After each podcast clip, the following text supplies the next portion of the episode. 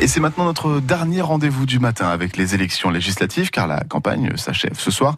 Après minuit, ce sera silence radio pour les candidats. ils ne pourront plus diffuser de messages ayant un caractère de propagande électorale jusqu'à dimanche 20h, date et heure à laquelle on connaîtra le nom des 27 députés bretons élus pour 5 ans, sachant que dans certaines circonscriptions, le scrutin s'annonce serré, comme l'explique notre politologue Thomas Frino, maître de conférence en sciences politiques à l'Université Université Rennes 2.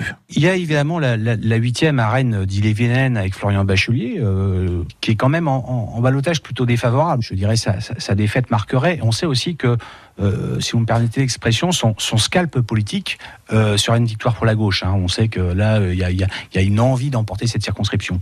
Après, euh, bah, il faudra regarder euh, euh, là où il y a des bascules possibles, hein, euh, Guingamp bien sûr, il faudra regarder à Brest dans la deuxième, je dirais à Lorient parce que Damien Girard, le candidat de la NUP, a fait quand même un, bon score à Lorient, donc là ce sera à scruter avec intérêt. Et puis bien sûr le duel au centre et à droite à Saint-Malo, hein, parce que Anne Le Gagne, candidat de la majorité présidentielle, leader de l'opposition municipale, issu du centre droit, contre Jean-Luc Bourgeot, le député sortant.